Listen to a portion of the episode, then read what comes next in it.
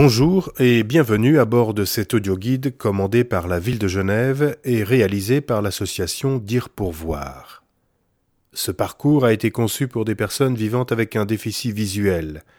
Il ne revêt cependant aucun caractère exclusif.